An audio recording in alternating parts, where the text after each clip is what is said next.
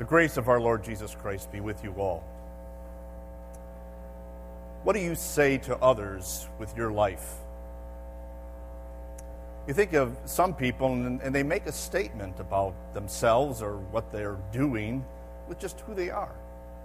Uh, you think of somebody like Bill Gates, and immediately you think of technology and the computers, or Cesar uh, Chavez and his work for helping the migrant farmers, or Martin Luther in reforming the church, or Martin Luther King Jr. in his work for civil rights in our country.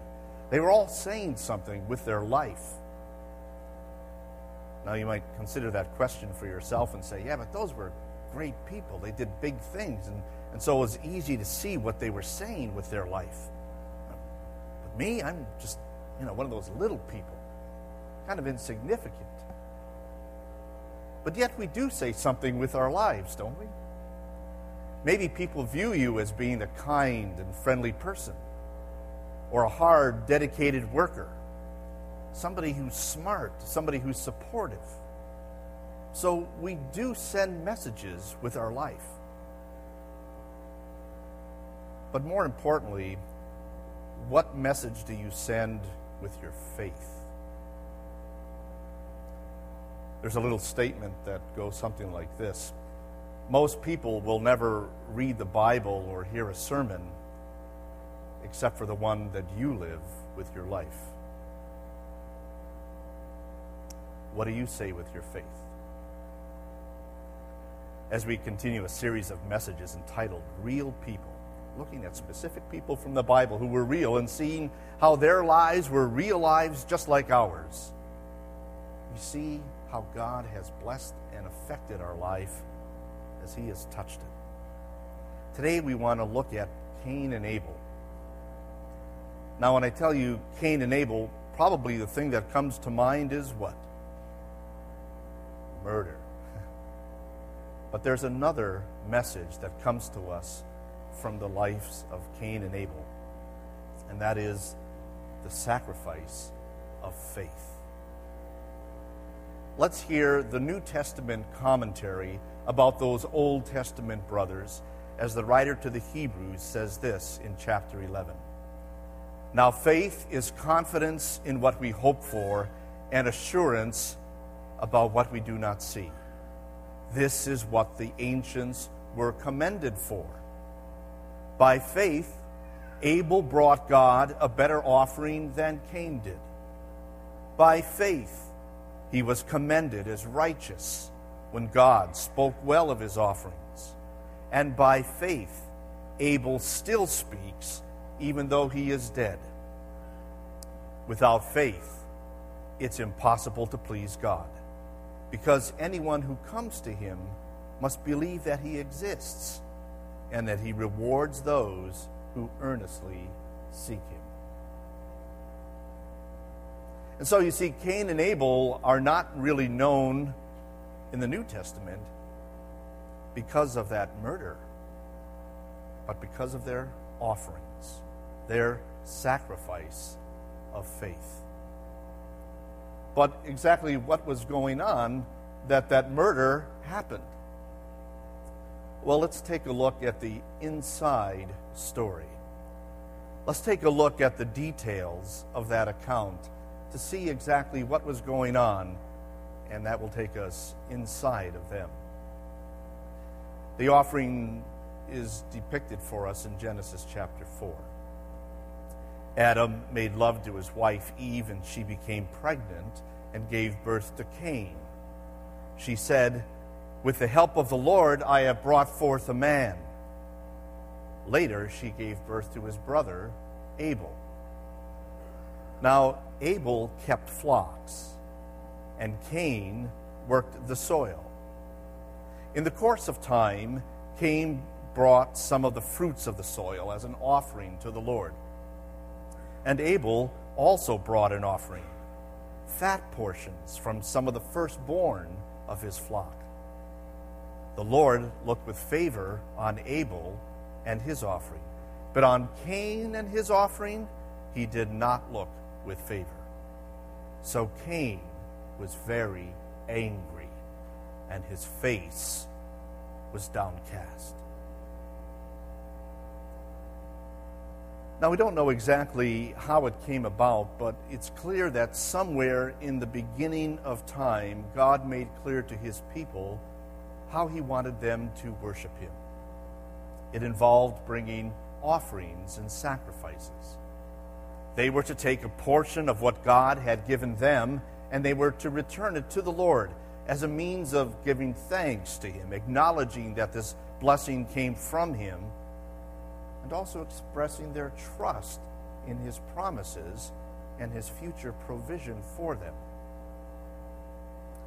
Now, we don't know what exact instructions were given, but we do see that these brothers came forward with possessions that they had. They gave an offering from what the Lord had given them. Cain brought some grain that he had produced, grown, and Abel brought something flock. And yet we see that there was some kind of a difference between their offerings because the Lord looked favorably upon Abel's, but not favorably upon Cain's. What was the difference? Well, some people like to look at the details and see, well, Cain brought some grain and, and Abel brought instead some flock. And maybe that's why the Lord was displeased. I don't think that's it at all. Because when you read farther in the Old Testament, you see that the Lord had actually told the people to bring grain offerings and some of the flocks. But maybe the difference was in the quality it's noted about Abel's offering that he brought the fatty portions, the best part of that meat, and the first fruits, the best of his flock. It doesn't give us that description of Cain's offering, but that didn't mean that it wasn't the best either. What we do see as different is what that commentary in Hebrews points out for us. If you look at that passage again, you see the word faith highlighted highlighted over and over. Abel brought his offering to the Lord out of faith. And so let's look a little deeper at the inside story. Because there we see that these offerings are a matter of the heart. So, what was the difference in these two brothers then in regard to their heart? Well, we know that both were born with a natural heart condition that's called sinful. Genesis tells us that God created Adam and Eve in his image, one that was perfect, one that was holy, one that desired to do God's will. But then it tells us that Adam brought forth his children in his image. Now, human beings were born with a spiritual DNA that was no longer holy. It no longer knew, no longer wanted, and no longer would obey God's will. That was clear. But if that's true, then how is it that these two brothers are worshiping? That's because something else happened to their heart. God stepped in to change their hearts, to convert the hearts of man from disobedience to obedience and love. God did it simply with his faithfulness, with his love. God simply reminded the people, told the people that he was a forgiving God. And with that, he called the people to him. And so, Cain and Abel's heart, just like their parents, were already changed already had been converted from sinful ways to now desiring to serve the Lord because of his mercy. But yet, like Cain and Abel and every other human being, you and I know that there's still another condition in our heart, a conflict that goes on. Because there is that old Adam, that sinful nature that still resides in us, along with that new nature that God has changed that God has converted. And so there is a struggle that goes on inside of us. The Apostle Paul talked about it in Galatians 5. He said, The flesh desires what is contrary to the Spirit, and the Spirit what is contrary to the flesh. They are in conflict with each other so that you do not do what you want. We know what that's like, don't we? We know the good we want to do and ought to do, and yet we find ourselves not doing it. And yet, there are times too when we know the good and we do the good because the Spirit of God is within us, strengthening us. So, what was going on then inside Cain? He brings an offering, but it's not accepted by God. The answer was it was not given out of faith. Now, we're not sure exactly what that means. Certainly, he must have known that God existed, otherwise, he would not have been bringing an offering, right? Unless he was simply going through the motions because that's what was expected of him by others. But more so than that, it was probably the why in which he was presented his offering. He wasn't doing it like his brother Abel, whom God said was righteous, righteous by faith that is, he was holding on to that promise of a merciful God to send a Savior and make him right, not by what he was doing, but by what, the, but by what God would do for him. That seems to be the difference. Abel's offering was not one that was brought out of thankfulness or faith or trust in a merciful God. And for that reason, God did not accept it. But yet, there's one more part to this story about the matter of the heart, and that is God's call to Cain. His call to each one of us when we continue in our sin. God reaches out to us to call us back to be faithful to Him. Listen as God now converses with Cain. Then the Lord said to Cain, Why are you angry? Why is your face downcast? If you do what is right, will you not be accepted? But if you do not do what is right, sin is crouching at your door. It desires to have you, but you must rule over it. God was giving a warning to Cain and to us to watch out for that sinful desire, that sin that crouches at the door that's ready to pounce on us and devour us. And instead of listening to it, God calls us to listen to Him, to come back to Him, to know His mercy, and to express our trust and our thanks for it. What does your faith say? Do you recognize the inside story of your heart? Do you recognize that natural condition that we all have and that conflict that goes on day after day? Do you know that God has reached out to you and changed you with His grace? Who has shown you mercy, who has forgiven you, who has made you right through what Jesus has done for you? Now it's from that heart that God calls us to come to Him. God wants us to come to Him in faith. He wants to fo- us to follow Him in faith. He wants us to come and to worship and to serve with thankful hearts. And yet, we know that there's still sin crouching at the door. Sin that's ready to pounce on us. Sin that wants to call us away from God. But we hear God's calling to us. now we are at the threshold of summer and people's schedules and activities begin to change, sometimes that means we relax a little bit on even our church attendance. Listen for God's call and let His Spirit work through the Word and through the sacraments to keep changing you, to keep moving you to live with the sacrifice of faith.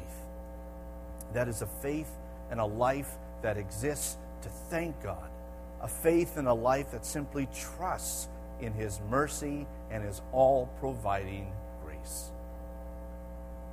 When you hear God's calling and see how He's changing your heart, then moved by the Spirit, you will step forward and come to God with the sacrifice of faith.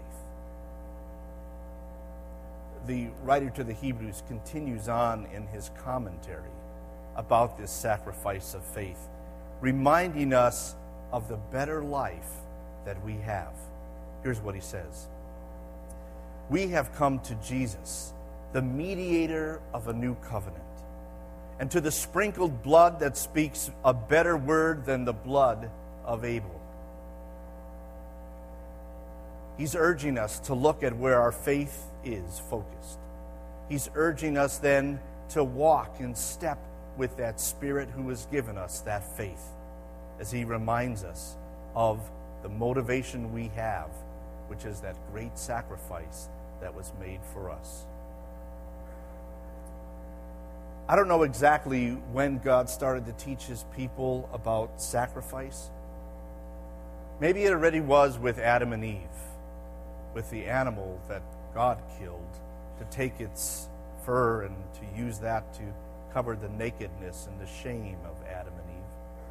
Maybe he was already teaching them that sin kills, but through the death of another, there would be a covering for our shame. I don't know exactly how Cain and Abel were taught about sacrifice. Did they know that it was through the shedding of blood that there would be the forgiveness of sin?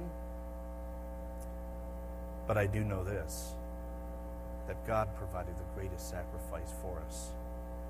Because it would not be through any sacrifice I make, it would not be through the sacrifice of any animal that could save me, but through the sacrifice of the perfect Son of God. Jesus, who came into this world and lived perfectly under God's laws for us, to give us that obedience that we need before God Jesus, who gave his life as a sacrifice on the cross, enduring the wrath of God for our guilt, so that we would be free, innocent, and unpunished. Jesus, who takes up his life again, raised from the dead, to assure us we are forgiven, there is no penalty for our sin, and we will be given the gift of eternal life. It's that great sacrifice that provides for us the motivation. Because when we see what has been done, we realize it's the greatest thing possible. We have been rescued from eternal damnation and been given eternal life. And now our life is filled with abundant blessings. Through each and every situation, God is there to bless us. From conception to the final resurrection, we are blessed by God because of the sacrifice of Jesus. It's because of that, then, that God calls us to live with a sacrifice of faith. The means by which He wants us to do that starts with the heart, where we trust what God has done for us and are moved to thankfulness for each and every blessing and that greatest blessing of eternal life through Jesus. It continues on then to our head, which not only recognizes that blessing, but knows what God's plan is, his desire for all to be saved, and for that plan to be carried out through the proclamation of the gospel. And so we know then that our hands are active in sacrifice, giving back to God a portion of what he has given us, giving to him from our time and using our abilities to serve Him in proclaiming the gospel. And so there are three simple things to follow to live, to make a statement with your faith, to show the sacrifice of faith, the sacrifice of Christ, and what you do to express your trust and faith in it. And that first is to give to God with a sense of trust in Jesus. Trust in Him for your salvation. Trust in Him to provide for all of your needs. It's living in such a way that what you are doing is honoring God with your offerings and with your service, and doing it for the very purpose of proclaiming Him to others. That, my friends, is living with the sacrifice of faith.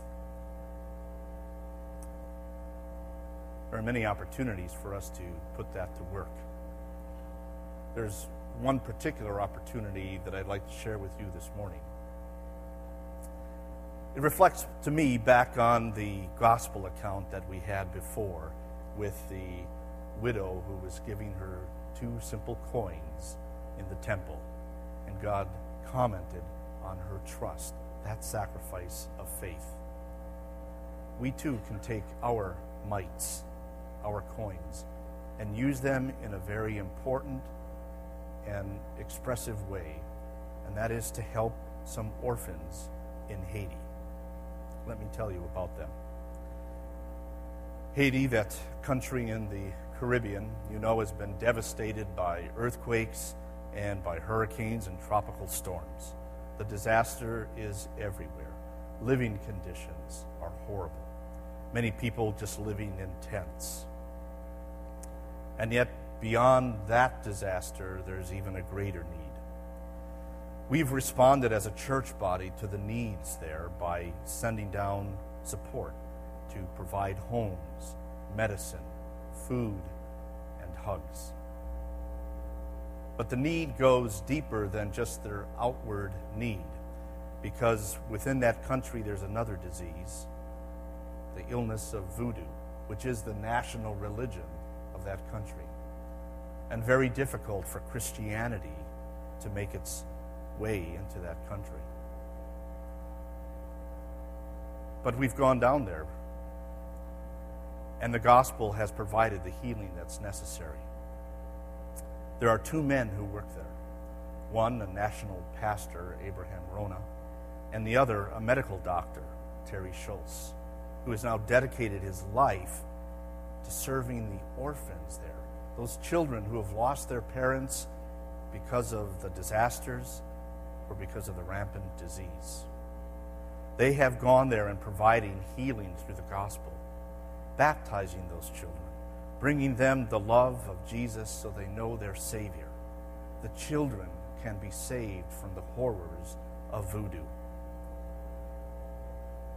Our church is involved with eight different orphanages there, serving hundreds of children.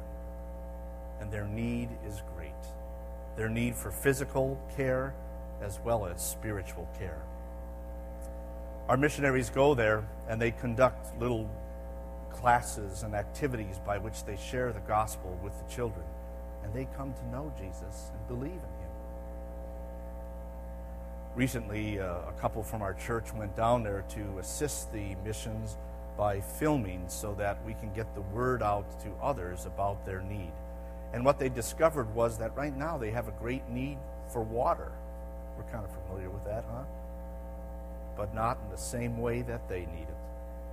You know, we still have reservoirs and turn on our taps and get clean water. They don't have that.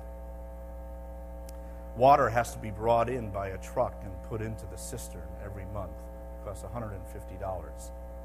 And they strain and struggle to get that $150 and then multiply that by eight orphanages. That water, when it sits for a while, becomes contaminated and is no longer useful the need for that water for their life is great. Those children need that. But they also need the water of God's grace. Our Mission Awareness Committee would like us to take on a special project an opportunity for us to simply take our mites, our coins, and with the sacrifice of faith, bring the gospel to these children. This morning, when you leave, you'll have the opportunity to pick up at the door a little water cup. And on it, there's a sticker that says Change for the Haiti Orphans. Our minimal goal is to collect $1,800 in coins, which will supply a year's worth of water for just one of those orphanages. Now, we're just asking for your change. Now, when I go to the store, I get change. I throw it in my pocket. And I don't like it there, so then I throw it in the car or throw it in a jar or something at home. I never really use it again. We're asking you to take your change and put it in this cup and then bring it back. And we have a large water jug sitting out there in the entryway and to pour it in there. And I think our change can help. Not because of the amount, but because of the sacrifice that Jesus made, and now our sacrifice of faith to say, we want to make a difference. We want that gospel to be brought to those children. So it really comes down to this what are you saying with your faith? A few days ago, we celebrated Memorial Day. We honored those who made a sacrifice of their life to give us freedom. That's what they said with their life. We know what Jesus said with his life the great sacrifice to give us freedom and life. Now it's our turn to live with a sacrifice of faith in worshiping and honoring Christ and in serving Him in whatever way we can. From our heart to the hearts of others. That's the sacrifice of faith. Amen.